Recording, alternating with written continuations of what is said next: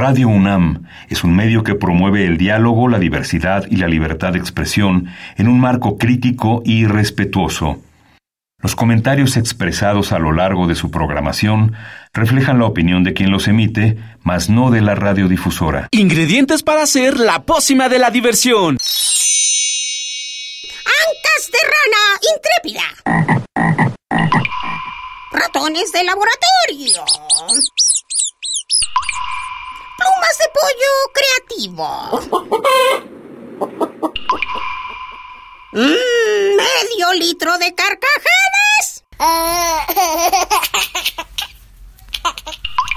Y listo. Revolvemos todo y decimos... ¡Hocus Pocus!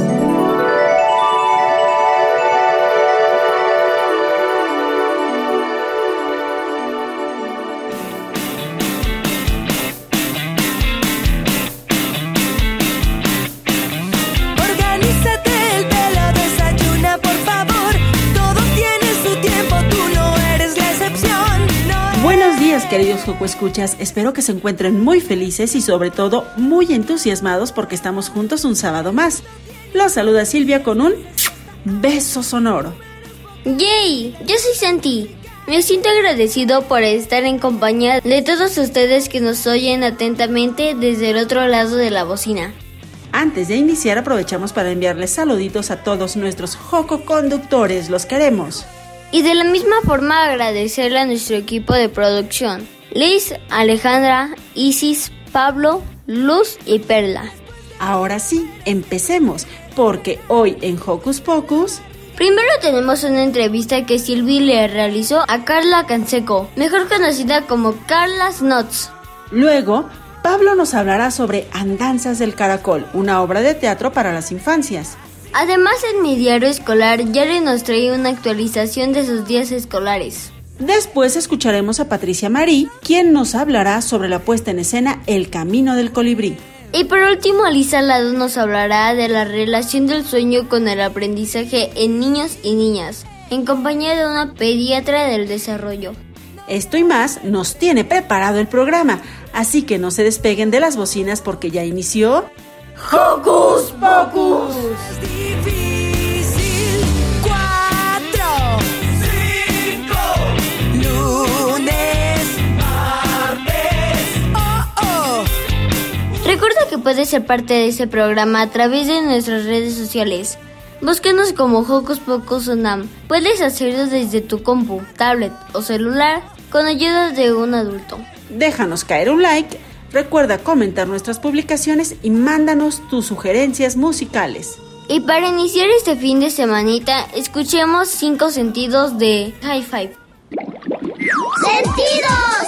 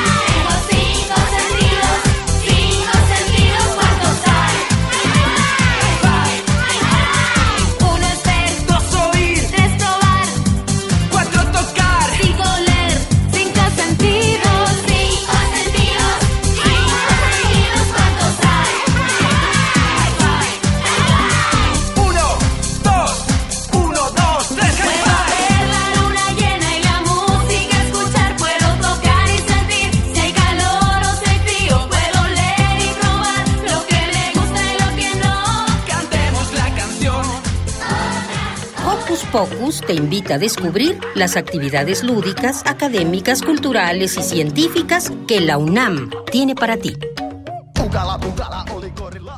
Carla Canseco es una creadora de contenido sobre estilo de vida, organización y más. Recientemente publicó el libro Una vida bonita y hoy viene a platicarnos de todos los detalles en la siguiente entrevista.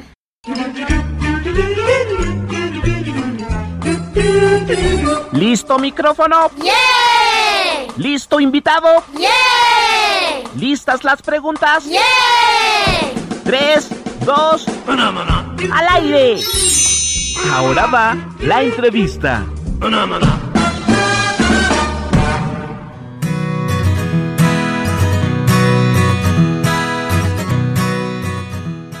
Hola, Joco Escuchas, yo soy Silvia, estoy súper feliz de estar con ustedes porque hoy tenemos una visita bien divertida y bien bonita. Está con nosotros Carla y me gustaría que ella se presente. Cuéntanos, ¿quién es Carla? Hola, hola, ¿cómo están? Bueno, primero que nada, muchas gracias por la invitación, por poder platicar un poquito sobre, bueno, la noticia que ahorita les vamos a contar. Y bueno, pues yo soy Carla, eh, Carla Canseco, también conocida como Carla's Notes. Soy creadora de contenido en redes sociales y bueno, pues acabo de sacar mi segundo libro. Carla, eres una mujer muy joven, 22 años. Cuéntanos, ¿de qué van estos dos libros? Bueno, ¿de qué va el primero y después abundamos en el segundo? Claro, bueno, pues comencé a crear contenido eh, sobre lettering, caligrafía, apuntes bonitos cuando tenía como 17, 18 años más o menos, por ahí así. Ese fue como mi gran nicho y una vez la editorial se acercó a mí y me dijo, Carla, estaría padrísimo que hiciéramos un libro sobre esto, sobre cómo explicar, sobre cómo hacer el lettering, la caligrafía y de eso se trata el primer libro. Es un libro más práctico el primero, donde les muestro paso a paso cómo escribir, cómo hacer la combinación de colores, los degradados y todo eso. Y después, ese libro fue un éxito, a mucha gente le gustó, a la editorial me contó que, que le fue increíble y justo me, me hablaron para hacer un segundo libro, pero como todo vamos creciendo y vamos evolucionando y yo comencé a hacer contenido también sobre hábitos, rutinas, cómo organizarnos para hacer nuestros pendientes y tener una vida balanceada. Entonces yo les dije, sí, me encantaría hacer un segundo libro, pero también que, que fuera un poco más sobre este tema que ahora estoy abordando en, mi- en mis redes sociales. Y me dijeron, me encanta, 100% creemos que está bien este segundo libro. Y así fue como se creó este segundo libro que es más personal, más sobre lectura, también tiene muchos ejercicios, pero les platico más cosas sobre hábitos, rutinas y pues así fue como salió una vida bonita. Hablemos un poco acerca de la caligrafía, porque bueno, eh, no sé tú, pero ha- habemos muchos que tenemos muy mala caligrafía y que de repente escribimos y ni siquiera sabemos qué dice a la hora de leerlo. Cuéntanos un poco por qué es importante la caligrafía, por qué los escuchas deben de poner un poquito más de atención en sus letras. Bueno, pues considero que es importante porque para empezar, eh, siento que marca mucho el estilo de cada persona. O sea, no sé si les ha pasado a las personas que escriben muy bonito y les dicen, ay, qué bonito escribes. O sea, como que da una buena impresión y dices, ay, se ve muy ordenado, muy bonito. Pero también hablo más como de la caligrafía, como un estilo de arte, como el lettering. Y la verdad es que siento que es, a mí al menos me hace como expresar mis sentimientos en papel, me desahogo, es una forma de crear y al menos a mí es una forma como de desarrollar mi creatividad. Entonces a mí me encanta esa parte de la caligrafía. Y este segundo libro, Una vida bonita, mi diario de gratitud, motivación personal y lettering. Ya nos dijiste como a, grandes rasgos de qué va, pero ¿qué se va a encontrar el Joco Escucha que tenga en sus manos este libro? Bueno, pues van a poder encontrar eh, diversos temas donde relaciono mucho los hábitos, cómo es que podemos llevar como una vida con buenos hábitos, eh, rutinas, eh, mis consejos para poder obtener una vida balanceada. Hablo también sobre un tema muy importante para mí que es la productividad tóxica, porque sí, todo muy bonito, trabajar, los hábitos, pero pues también está como el lado opuesto sobre ello, también lo, lo platico porque pues no todo es color de rosa. Y pues también, eh, siendo sincera, hablo sobre que no somos robots, somos humanos. Entonces como que tiene un poco de todo para poder tener como un crecimiento personal y encontrar tu mejor versión. Productividad tóxica, ¿qué es eso? Bueno, pues la productividad tóxica es cuando pasa muy seguido que nos gusta trabajar, nos gusta ser productivos. A mí me llegó a pasar mucho de que, ay, sí, me encanta levantarme a las 5 de la mañana y desayunar y tener mi cama y hacer mis pendientes y todo y ya para de las 10 ya estoy lista para trabajar, no sé, o sea, para hacer campañas y así. Y al, llegó un momento en que dije, ay, sí está bien padre y todo, pero me acuerdo de un día perfectamente que yo estaba sentada en la sala de mi casa a las 5 de la tarde estaba el pleno sol, estaba viendo Netflix y me acuerdo que yo misma me sentía culpable. Yo dije, ay, ¿por qué estoy descansando si está el sol? Podría estar grabando videos para mis redes sociales. Y entonces me empecé a sentir culpable de eso, de que no estaba trabajando. Y ya ahí fue cuando me di cuenta, esto está mal, o sea, no soy un robot, soy humana y obviamente necesito descansar. Entonces ahí es cuando comienza a entrar la productividad tóxica de que queremos ser tan productivos todo el tiempo que ya se vuelve algo más tóxico que algo más como de crecimiento. Entonces abordo mucho este tema porque siento que es importante al momento de querer cambiar y ser como una mejor versión. Y pues nada, siento que es muy importante y una frase que se me quedó muy pegada a mí desde ese entonces fue que descansar también es productivo porque te hace recargar energía para el siguiente día y pues nada, eso es lo que, lo que hablo. Oye, Carla, esto me parece muy bonito porque aplica tanto a los adultos, tanto a los papás, a las mamás de los joco escuchas, como a los joco escuchas. Porque de repente hay joco escuchas que se levantan muy temprano, van a la escuela, regresan, comen, van a la clase de natación, después a la de hip hop, después a la de karate y después se van a, a su clase de youtubers, porque ahora también hay clases para ser youtubers. Y terminan súper cansados y luego la tarea y demás. Y un poco también, justo lo que hablas para la parte de los adultos, de que pues nos levantamos muy temprano, empezamos a trabajar y wow, eso que, que dices de cuando te sentaste y dijiste, ¿por qué no estoy haciendo algo? Creo que es un sentimiento, una sensación que muchos adultos hemos tenido ya en, en, nuestra vida productiva, en esta productividad tóxica que tú dices. Cuéntanos, por favor, cómo abordas cada cosa de la que vamos a encontrar en este libro, porque bueno, uno es cuido mis objetivos, cuido mi tiempo, cuido mis relaciones, cuido mis emociones, cuido mi cuerpo. ¿Por qué elegiste estos cinco temas para este libro? Bueno, pues considero que, como, como había mencionado antes, es un libro muy personal, donde literalmente yo platico todo bajo mi experiencia, que aunque tenga 22 años, pues siento que ya he vivido un kilometraje quizás un poco más largo de, de mi edad. Y decidí abordar justamente estos son cinco capítulos, donde ya son los que mencionaste. Decidí hablar estos porque siento que son los que más han hecho énfasis en mi vida, en mi experiencia, por ejemplo, en lo que han sido lo importante para que yo haya crecido a lo que soy ahora. Entonces, por eso es que decido organizarlos de esa manera para poder como explayarme más en cada uno de ellos. ¿Cómo va a recibir esto el Joco Escucha? ¿Qué va a encontrar en este diario tan personal que comparte Carla con nosotros? Como le había dicho, es muy personal, entonces va a encontrar muchas vivencias mías que, como por ejemplo esto de la productividad tóxica, a mí es algo que me costó muchísimo aceptar porque pues yo vengo de crear contenido de que, ay, sí, que vamos a hacer hábitos y que vamos a ser súper productivos y como motivación, pero el hecho de poder como gritar al público de que sí, tuve productividad tóxica y sí llegué a caer en eso porque es como súper normal, ese tipo de cosas, pero también en otros capítulos, por ejemplo en la organización y planeación, les doy mis mejores tips para poder dar prioridad a tareas, a pendientes, tengo una tabla ahí, es la que yo siempre aplico al momento de organizarme, ahí se las puse también, trackers, vision boards, todos este tipo de actividades que quizás vemos a veces en internet y decimos, ay, algún día las voy a hacer, nunca las hacemos, pues ahí están en mi libro entonces, para que lo vean como más físico, más práctico y ustedes vean, ay, pues una vez la voy a hacer ya que viene el libro. Entonces, sí es una manera de que si ustedes quieren organizarse, planificar, si quieren comenzar a tener una mejor organización de una manera creativa, pues una vida bonita es para ustedes.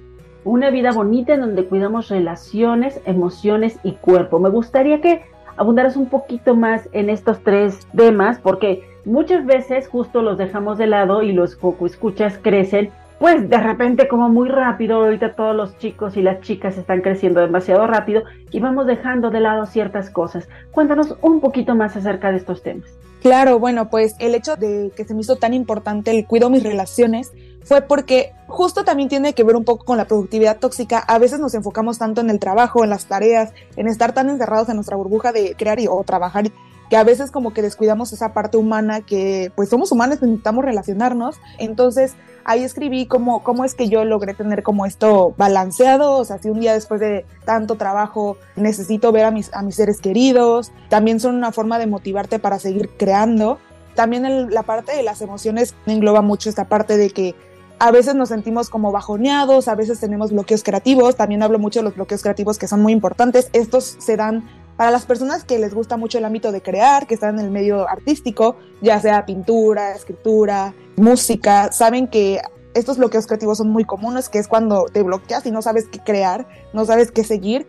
Esto lo escribí, también es, es muy importante para mí esta parte porque siento que es algo que no se visualiza tanto, el hecho de que a veces sí somos creadores, sí somos artistas, bueno, en este caso yo, a mí, yo me enfoco más en el lettering, la caligrafía, pero es, muy, es más común de lo que pensamos que hoy no sé qué crear, hoy no sé qué hacer y está bien, es normal que pase eso. Eh, la manera de cómo me inspiro, cómo salgo de ese bloqueo creativo, también lo platico ahí, la inspiración, cuido mis relaciones, cuido mis emociones y cuido mi, mi cuerpo. Siento que es un, un punto muy importante para mí porque hablo más sobre el crecimiento que he tenido a mí en enfocarme en estar sana, en estar saludable y en sentirme bien. El hecho de hacer actividad física, el hecho de tratar de comer saludable, y esto no solamente por el físico, porque siento que a veces es como muy vanidoso o muy así como que todo el mundo dice de que, ay, sí voy a comer saludable para verme bien, sino para sentirse bien.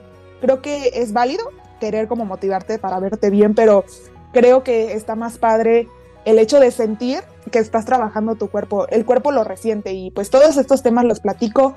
Pues nada, o sea, me gustaría que los leyeran, leer sus comentarios y a ver si les gusta. Eso me encanta porque justamente dices, el éxito no es el mismo para todos. Y eso es bien importante que los Joku escuchas lo interioricen desde muy pequeños, porque se enfrentan ahora tantas cosas, las redes sociales, la globalización, la información que viene de todos lados y de todas las personas, y de repente vamos confundiendo lo que es el éxito. Entonces está muy bonito que tú compartas justo en esta vida bonita parte de que los Joku escuchas deben de aprender cuál es su propio éxito, cuál es su concepto de, de, éxito.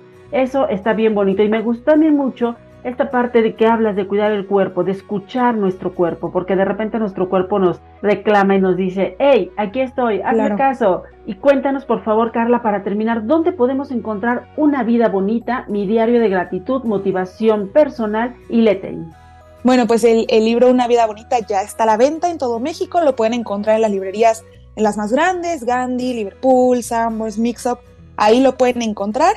Y pues nada, gracias, gracias por el tiempo, por escucharme, de verdad estoy muy feliz de, de poder compartir al mundo quizás un poquito de mis vivencias y aportar quizás un granito de arena en sus vidas. Como tú dijiste, el término de éxito es muy personal, cada quien va a tomar lo que le sirva a su vida y también como el término de éxito es personal, las rutinas, los hábitos y todo es personal. Entonces yo lo único que quiero es que quizás tomen algo que les funcione y lo apliquen en su vida, quizás les pueda funcionar.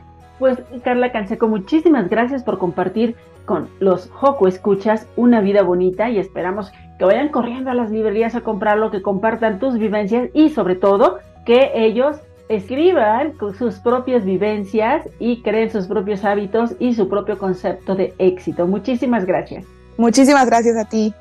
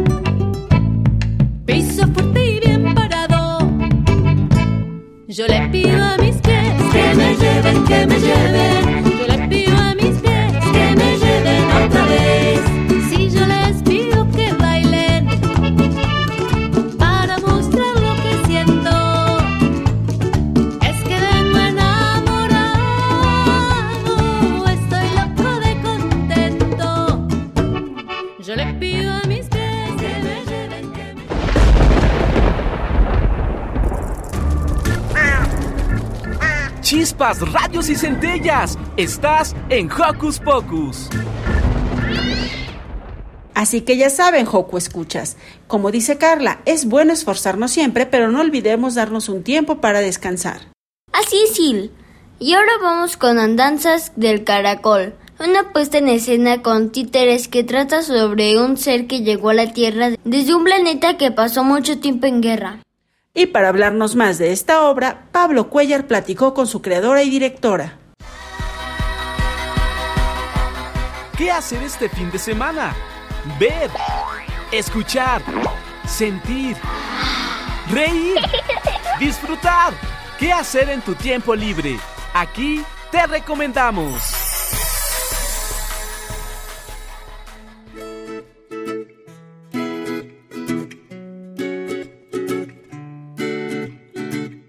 Hola, ¿qué tal amigos de Hocus Pocus? Soy Pablo Cuellar y en esta ocasión les traigo una recomendación de otro mundo. En esta ocasión vamos a hablar acerca de la obra de teatro con títeres llamada Andanzas de Caracol. Y para hablarnos acerca de esta obra de teatro está con nosotros Paulina Rocha, quien es creadora de títeres y animadora. También es directora y escritora de esta misma obra. ¿Cómo estás, Pau? Bienvenida. Hola, muy bien, muchas gracias.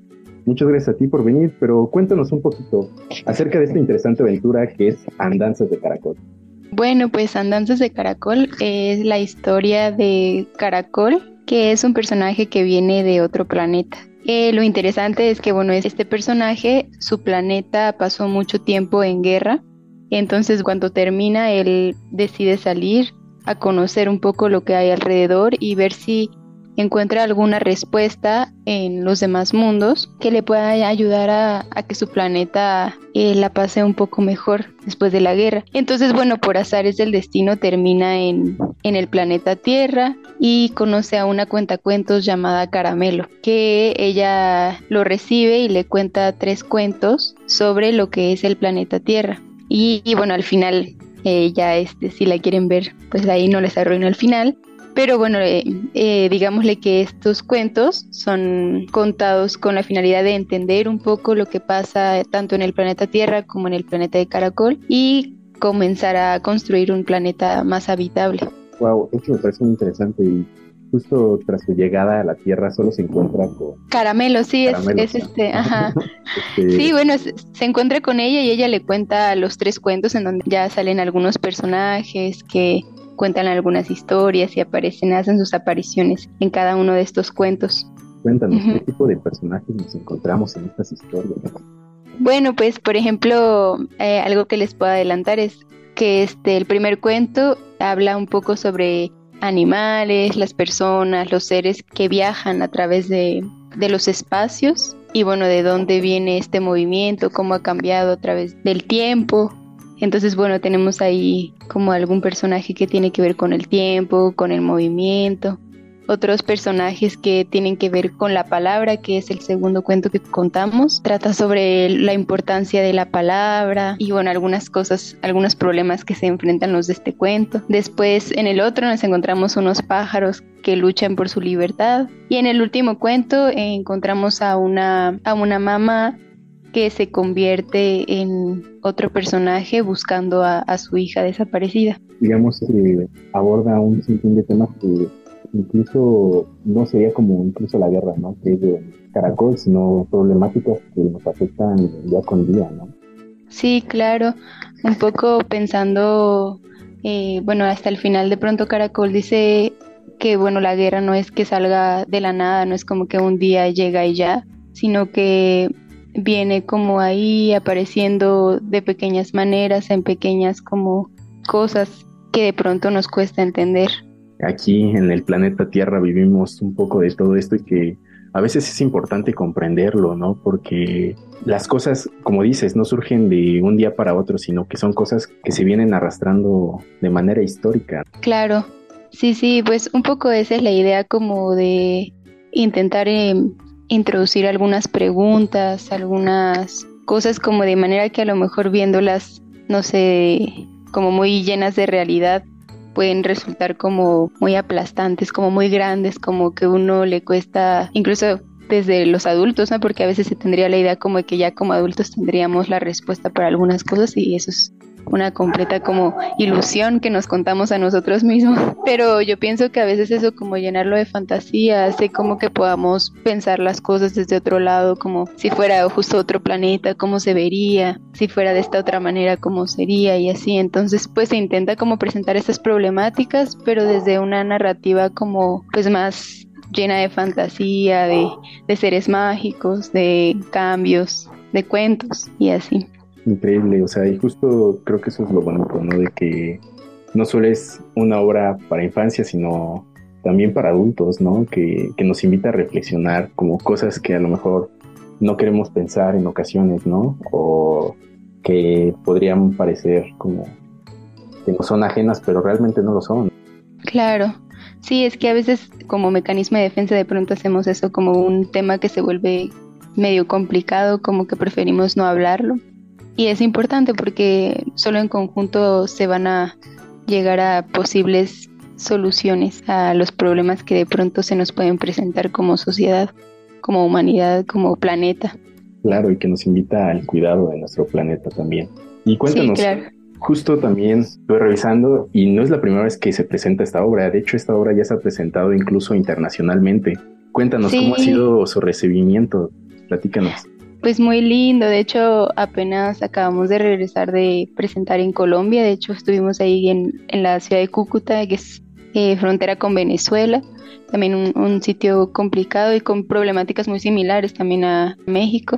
Y muy lindo a los, bueno, los niños que lo han visto muy felices, al final también pues les encanta ver los títeres porque tiene esto, ¿no? Como es la historia, pero también es toda la parte visual, como les gusta, al final todo el mundo quiere siempre saludar al caracol. Ha sido muy lindo, hemos estado este año en Colombia, en Centroamérica, en Guatemala, El Salvador, en Nicaragua. Y pues muy lindo, la verdad también como una forma de, de platicar y de entender en qué nos parecemos, justo en qué se parecen ciertas situaciones que se presentan en México, que no son tan ajenas como a, al menos a los lugares en donde hemos estado en este momento, ¿no? Y nada, pues muy feliz, muy contento como también de, de poder platicar esto con los niños, que nos cuenten cómo, cómo lo viven, cómo lo piensan, qué les provoca. Claro, porque igual dependiendo de su entorno pueden incluso interpretar de distintas maneras, ¿no? La obra. Sí, claro. Siempre, siempre tienen esa parte como inquieta en donde se preguntan y hacen preguntas, incluso hasta el personaje, ¿no? Puede ser Sí. al mismísimo caracol le hacen preguntas. Claro, sí, no, ya después luego llegan así, me, me preguntan como, oye, esto este, sí pasa y cómo pasa, y, y esto es así o no es así. Y es muy lindo porque, bueno, tanto en la obra, ¿no? Porque yo lo que hago también, eh, la Caramelo es un personaje muy importante dentro de la obra, porque pues ella es la que lleva el diálogo con el público sobre todo, ¿no? Entonces Claro. muchas veces los niños así sin miedo a subirse al escenario le empiezan a preguntar, ¿y este por qué? ¿Y tú por qué haces eso? Y, es, y así. Y es muy bonito porque también se genera un diálogo con, con la obra y pues ahí mismo, tanto sobre el escenario en el momento de la obra como después, porque también después se abre casi siempre el espacio para que pregunten o se tomen la foto, lo que quieran hacer. Entonces siempre hay como esta disposición a que se genere el diálogo en ese momento. Claro, y siempre, ¿no? Estar abiertos a platicar un poquito de estos temas. Claro. Pero cuéntanos, o sea, yo la verdad ya estoy antojadísimo de asistir a la obra, pero tengo entendido que va a haber una presentación demasiado pronto. Cuéntanos, ¿cuándo va a ser? Sí, pues mañana, domingo 29, estaremos en el Teatro Lola Cueto, que es en Coyoacán, eh, muy cerca de Viveros de Coyoacán, a unas calles, a las 6 de la tarde.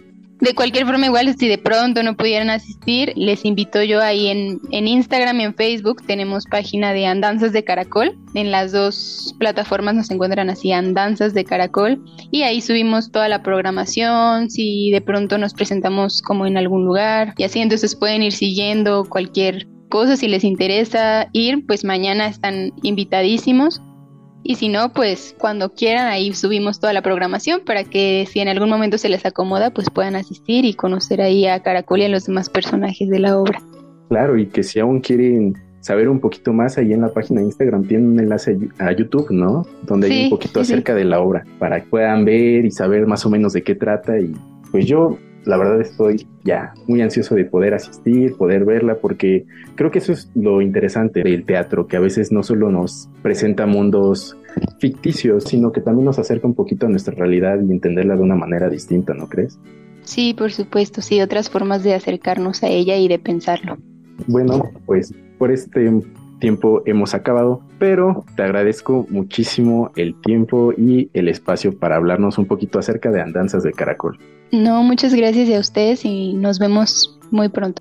Bueno, eso es todo por el momento, Joco Escuchas, pero nosotros seguimos con un poco más de programa. Hasta luego.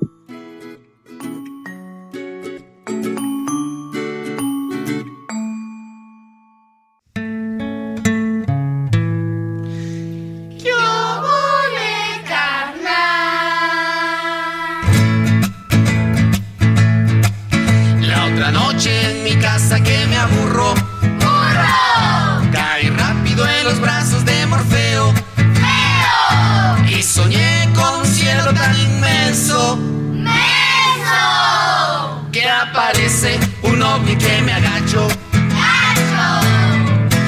A la casa de un amigo de Apisaco. ¡Saco! Los marcianos persiguieron mi camión.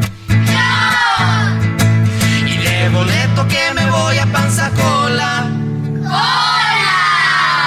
A esconderme debajo de un tinaco. ¡Naco! Me di cuenta que el marciano me observaba. ¡Baba! Su platillo daba giros locochones. El que mira algún marciano disimula. ¡Mula! Pues me han dicho que allá arriba son canijos.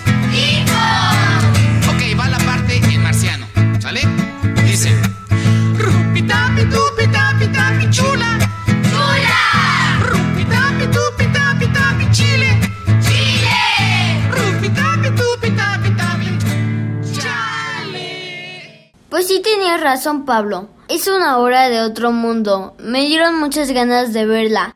Aprovechando que es para los peques y no tan peques. Así que vayan a disfrutar de esta puesta en escena y qué les parece si nos vamos ahora directo al diario de Yare. Para descubrir las aventuras escolares que nuestra jococonductora quiere compartir con nosotros. Esto es Mi Diario Escolar con Yare.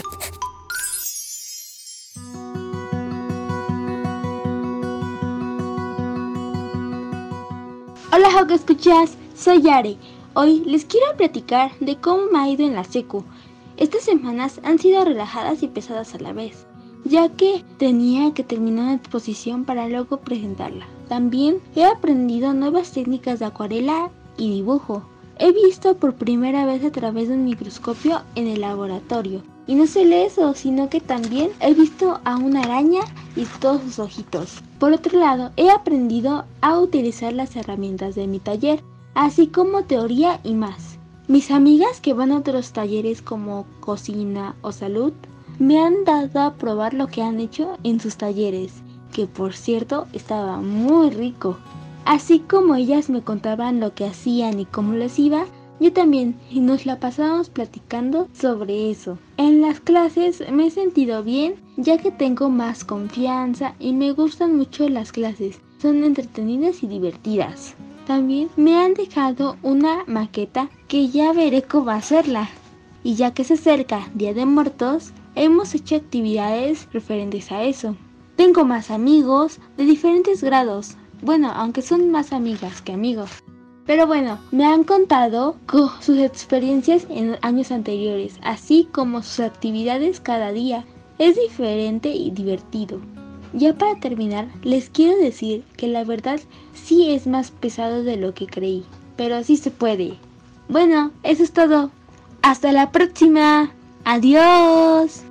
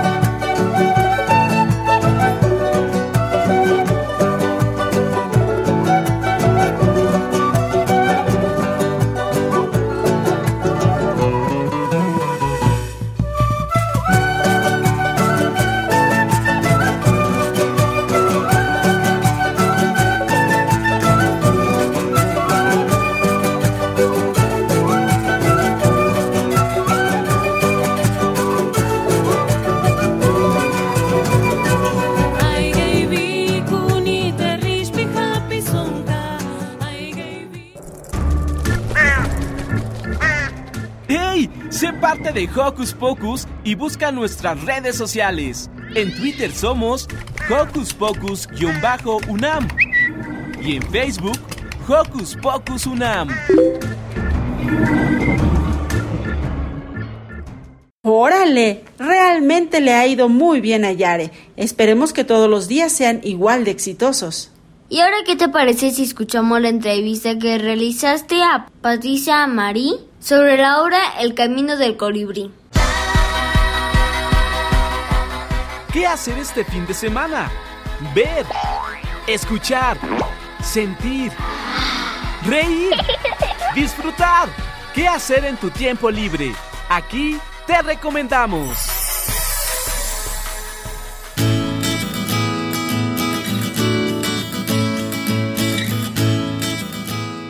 Hola queridos Suco Escuchas, yo soy Silvia y me encanta estar con ustedes porque hoy les traemos una opción para que vayan al teatro, para que se diviertan, para que aprendan, pero sobre todo para que disfruten. Hoy está con nosotros Patricia Marín y Patti viene a platicarnos de la puesta en escena El Camino del Colibrí. Bienvenida Patti.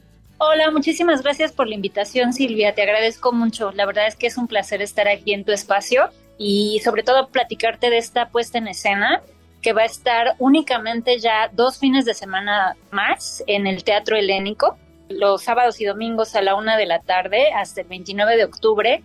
Y luego vamos a tener una función especial en el Teatro de la Ciudad el 11 de noviembre a las 6 de la tarde para celebrar justo esta conexión que tiene el mexicano con la muerte. El Camino del Colibrí es una pieza multidisciplinaria que engloba danza contemporánea, danza clásica, danza folclórica, danza prehispánica, música en vivo, artes circenses y todo en relación justamente a dos leyendas muy hermosas mexicas, una de la flor del cempasúchil y otra el colibrí. Estas dos maravillosas, pues estos íconos que tenemos que relacionamos mucho con nuestra tradición mexicana en relación también a la muerte. Eso es básicamente lo que, que representa y lo que es el camino del colibrí. Nos hablas de que es una puesta en escena interdisciplinaria. ¿Qué podemos poder observar en el camino del colibrí? Hicimos una colaboración muy especial con el maestro Mauricio Asensio, uno de los representantes más, yo creo, más admirables de la, de la escenotecnia, iluminación y vestuario aquí en México. Él hizo una deconstrucción de los códices mayas para crear todo un universo plástico con los vestuarios. Entonces, la historia se basa en el huitzilín, que es el colibrí. Es una niña que atraviesa las nueve etapas del Mictlán para convertirse y transmutar y regresar en forma del colibrí y unirse con el amor de su vida. De eso trata la, la pieza. Entonces, él creó todos estos personajes que según la tradición mexica son los que por los que tenemos que atravesar cuando alguien muere está el Xoloescuintle, está Micantecutli, que es el dios de la muerte, el dios descarnado, está Tlaloc, que es el río, está también el jaguar. Al final de todo este tránsito tenías que tener una, una relación con el jaguar para poder transmutar, convertirte en colibrí y poder regresar al mundo de los vivos. Según los mexicas, la tierra, cuando nosotros fallecíamos, no significaba que terminara nuestro ciclo, sino empezaba un ciclo nuevo y la tierra era la madre, era como si volviéramos a nacer convertidos en otra cosa. Y en ese caso es el colibrí. Y la leyenda del Cempasúchil también es muy hermosa, trata de dos jóvenes que se separan por la guerra, uno de ellos muere y el otro se queda muy triste y los dioses, Tonatiuh, que es el dios del sol, se conmueve tanto por la pérdida de este otro ser que la convierte en flor. Y así es como se vuelven a unir, uno transformado en colibrí y otro transformado en flor para dar este mensaje de el amor que trasciende a través de la muerte y que regresamos en otras cosas y nos convertimos en flores, en aire, en la tierra. Y es básicamente lo que la cosmovisión mexica proponía. Y es por eso que nosotros tenemos una relación tan intrínseca con la muerte en estas fechas, porque es una pieza también estacional. En estas fechas, la verdad es que la celebración de la muerte y la relación que tenemos con ella, pues es muy, muy particular del mexicano. Justamente digo, la flor de cempasúchil, cualquiera de los de las niñas y niños que vayan a presenciar el camino del colibrí, se va a dar cuenta que justo está muy, muy, muy unida en esta cuestión de, de, la época, como bien dices, ¿no? De los altares, de las ofrendas, incluso simple y sencillamente de los adornitos que se ponen en las escuelas para conmemorar estas fechas. Pero el colibrí de alguna manera puede resultar nuevo para las infancias, digamos, incluso para algunos adultos, como que no relacionamos mucho la parte del colibrí con justamente con la muerte, ¿no? Con este proceso, pero que ya nos, nos estás diciendo y me parece que es muy bonita esta historia. Pero bueno, esta es una pieza, digamos, core, eh, coreográfica también, ¿no? Exactamente, así Cuéntanos es. Cuéntanos un poco acerca de lo que vamos a poder ver en el camino del colibrí en la cuestión dancística. Estamos muy contentos porque contamos con unos artistas de primer nivel. La música en vivo la realiza el maestro Rogelio Marín, que es codirector de la compañía, y la codirección escénica la realizamos Leonardo Beltrán, que también es codirector de la compañía, y una servidora, Patricia Marín, y conjugamos esta evolución que tuvo la danza al momento de la conquista. Claro, esto que, que vamos a ver en la puesta en escena es una deconstrucción de lo que sucedió desde la conquista de México hasta pues nuestros días. Los mexicas realizaban danzas a los dioses y cuando bueno fue el momento de la conquista digamos que esto se prohibió pero la tradición no pudo ser reprimida así que los mexicas buscaron eh, hacerla de manera clandestina al momento de, que la iglesia se dio cuenta que no iba a poder reprimir esta relación con las danzas y los dioses, lo que hizo fue crear patronos en las iglesias para que ellos bailaran a los dioses cristianos, a los santos, a entonces empezaron a transformar un poco esa cosmovisión para que se pudiera relacionar este rito que tenían los mexicas con la iglesia católica y cristiana. Y de ahí surge el folclore el folclore es una deconstrucción justo de las danzas prehispánicas que justamente se relaciona con las fiestas patronales de las iglesias. Lo que nosotros hicimos es con estos intérpretes maravillosos está Fabiola Cabrera, Alison Cabrera y Axel Lira.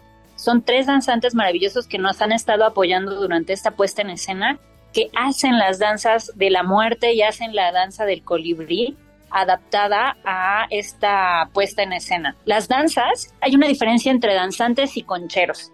Los danzantes utilizan una, un instrumento que se llama el huehuet y que también tiene una historia maravillosa. El huehuet viene de la, del náhuatl viejo y es un árbol al que le cae un rayo quiere decir que este árbol se vuelve sagrado y el espíritu del dios o el dios se encuentra dentro del, del, árbol y es por eso que puede sonar de la manera que suena. Entonces ellos danzan con un viejo que es la representación del dios y tienen todo un rito y generalmente las danzas de los, de los danzantes, valga la redundancia, perdón, duran aproximadamente ocho horas porque es todo un ritual, todo un rito, pernoctan, es maravilloso lo que realizan ellos con sus danzas y lo que hicimos fue adaptar algunas de las piezas que ellos tienen de tradición para llevarlas a escena para que de alguna manera con estos fragmentos la gente conozca un poco más acerca de esta tradición y pues se vincule con ella. Es maravilloso verla. Alison Cabrera tiene aproximadamente 13 años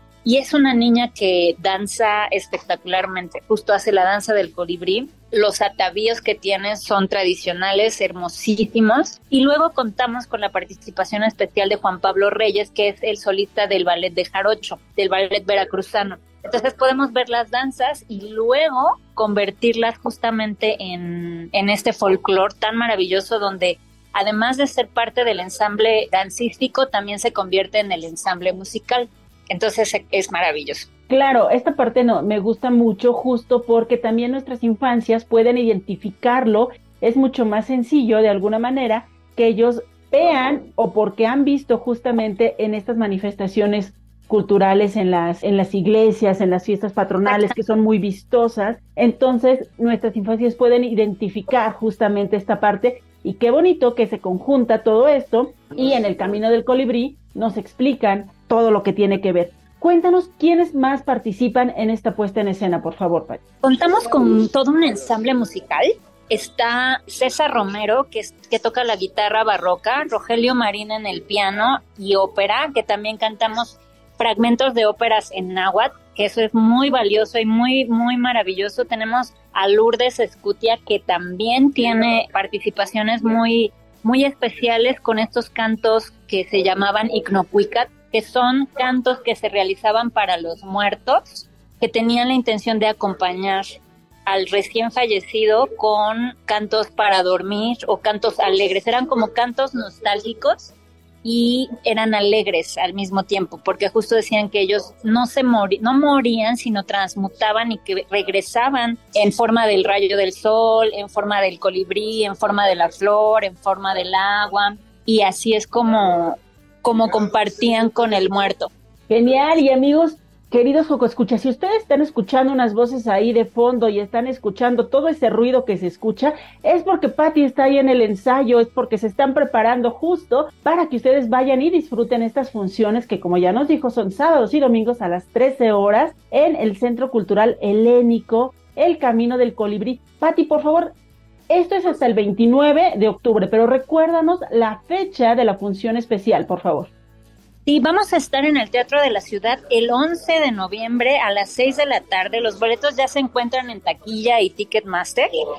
Vamos a recibir un premio muy especial que nos dan por ser una asociación culturalmente responsable. Nos van a acreditar por parte del INCRE para poder tener este sello porque Danza Visual está muy comprometido a crear vínculos con las primeras infancias. Entonces nuestras piezas se involucran mucho con los niños, queremos que los niños conozcan las, artes escénicas, conozcan las tradiciones, tenemos muchas puestas en escena que justamente involucran a la familia completa para que disfrute de las artes escénicas y tenga esta relación con las artes desde temprana edad.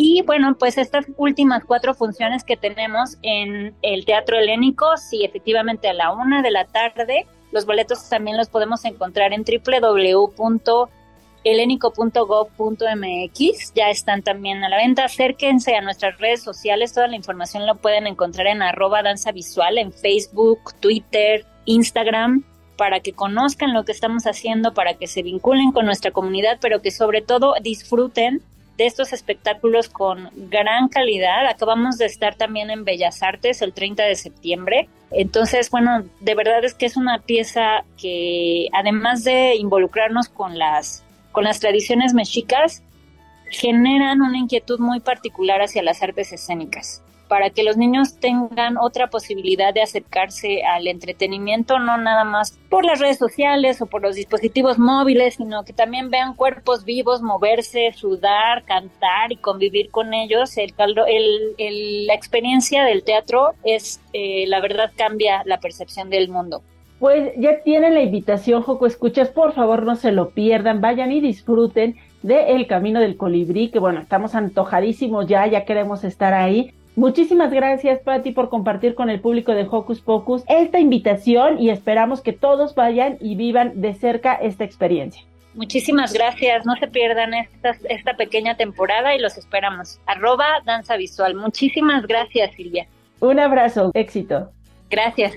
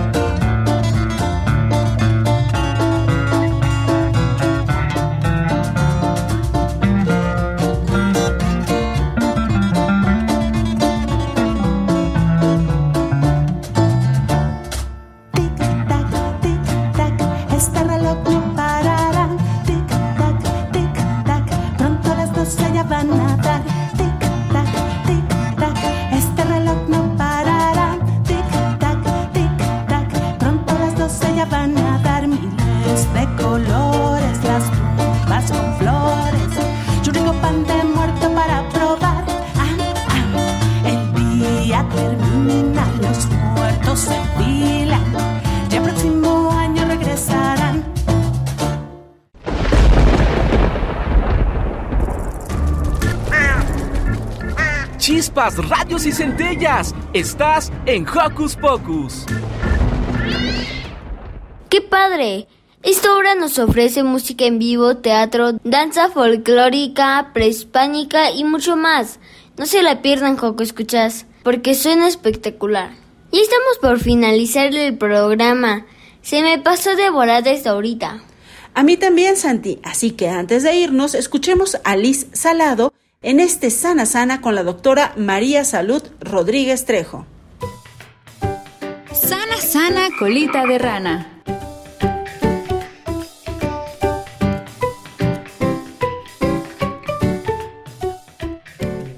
¿Sabías que dormir bien y suficiente te ayudará a tener una mejor memoria y un adecuado aprendizaje? Así es, hoy conoceremos más sobre este tema con la doctora María Salud Rodríguez Trejo. Ella es pediatra del desarrollo. Bienvenida, Salud. Hola, muchas gracias Liz por este espacio. Me siento muy contenta, estoy muy emocionada de estar el día de hoy con ustedes. ¿Cómo sabemos si dormimos el tiempo que requiere nuestro cuerpo? Cuando sabemos que dormimos bien es porque al día siguiente tenemos algo que conocemos como sueño reparador. Un sueño reparador es aquel que nos va a hacer sentir mucho ánimo de levantarnos, vamos a estar contentos, nos vamos a sentir emocionados y motivados. Es decir, nos vamos a sentir descansados cuando nos levantemos. De esa manera nosotros vamos a poder saber si dormimos bien o no lo hicimos. ¿Por qué es importante tener bien establecida una rutina de sueño? Las rutinas del sueño nos permiten tener hábitos saludables. El hábito de dormir temprano es fundamental para que nosotros podamos tener esto que comentábamos de nuestro sueño reparador. En nuestra rutina del sueño tendría que comenzar incluso desde que se oculta el sol. Resulta que el atardecer es una manera en la que nuestro cuerpo puede iniciar a producir o a secretar una sustancia que se llama melatonina. Esta sustancia es importante para que nosotros eh, tengamos sueño, se produzca sueño en nosotros. Entonces, cada vez que nosotros tengamos oportunidad de ver el atardecer, sería una excelente idea para empezar a producir esta hormona del sueño. También para nuestra higiene o rutina del sueño es importante que en nuestras casas la luz también esté bajita o que estemos a oscuras prácticamente. Para esto es importante tener lámparas de luz amarilla, e irnos preparando. Si afuera ya está oscuro, en nuestra casa también, y nosotros tenemos que empezar a prepararnos para el día siguiente. Podemos empezar con nuestros útiles escolares, prepararnos, cenar, bañarnos, ponernos la pijama, cepillarnos los dientes, incluso preparar la ropa que nos vamos a poner para el día siguiente y dormir temprano. También para esta rutina del sueño es muy importante que no tengamos aparatos electrónicos encendidos. Ya hablaba desde la luz, de los focos, que principalmente tienen que ser lámparas, pero también no olvidarnos de apagar la televisión, tablet o incluso pedirle a nuestros papás o a las personas que utilizan un teléfono inteligente que disminuyan la intensidad de la luz. Todo esto va a ayudar a que nosotros tengamos esta rutina del sueño y podamos crear un hábito de dormirnos temprano. Y tenemos que ser persistentes, tenemos que practicarlo todos los días. Si por alguna razón nos desvelamos o no lo podemos preparar un día a la semana, no pasa nada. Hay que seguirlo intentando conforme pasen los días para que la mayoría de los días de la semana podamos tener nuestra rutina del sueño. Salud, platícanos sobre la relación del sueño y el aprendizaje.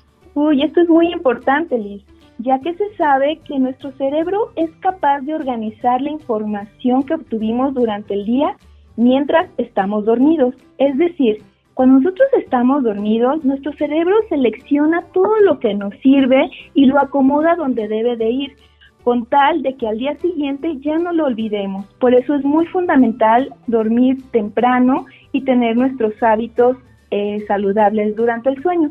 También se sabe que mientras somos niños y estamos dormidos, se secreta una sustancia que se llama hormona del crecimiento. Entonces, para seguir creciendo, también es importante dormirnos temprano.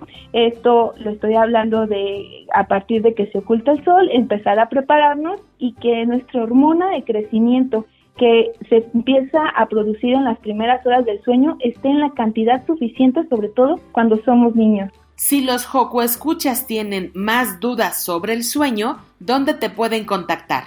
Bueno, actualmente tenemos este, las redes sociales para poder tener más comunicación, poder dar más tips y pues pasar la información con la finalidad de que podamos seguir aprendiendo juntos. Me pueden buscar así como arroba María Salud RT. Estoy así en Instagram o como María Salud Pediatra del Desarrollo en Facebook. Muchas gracias Liz, espero les haya servido y a practicarlo. Yo soy Liz y nos escuchamos en la siguiente cápsula de Sana Sana.